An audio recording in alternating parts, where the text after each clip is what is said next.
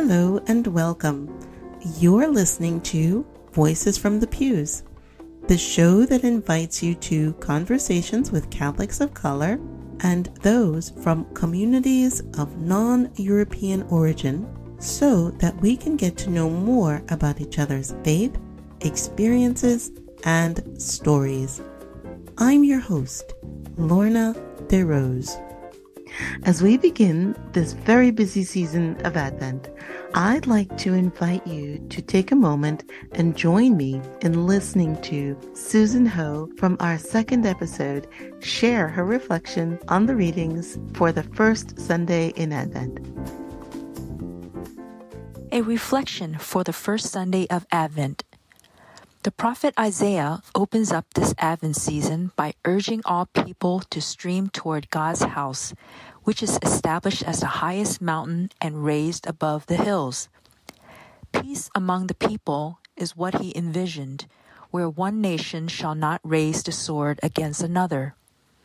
As we began our preparations with great anticipation for the miracle of Christmas, we are reminded once again of this call for peace and goodwill among all of mankind. But it seems we have gotten further and further away from God's house in today's world. We often get caught up in the ordinary moments and circumstances of daily living. Something as simple as sitting in traffic or as serious as a cancer diagnosis can sever our connection with God. Our choices can either move us to walk in the light of the Lord or away. The readings today speak about an urgency to be prepared and attentive to God's hand in every detail of our living. For several months now, I have been assisting the seniors at a nursing facility with getting them to and from daily Mass at the facility's chapel. For most of the seniors, the chapel is the closest they can ever get to God's house, this side of heaven. Spending time with them has given me a greater awareness and appreciation for living in the present moment, not dwelling on the past or looking ahead to the future, which is not even guaranteed patiently listening to their stories, rejoicing in their laughter, holding their hands in times of joy and sorrow, and singing along to the same out of sync hymns is to be Christ's presence to them, and they in turn become Christ's presence to me. They humbly demonstrate what it means to stay awake, ready at any moment for the promised salvation. Their pious devotion and patient endurance greatly inspire me to stay rooted in our Lord, no matter what.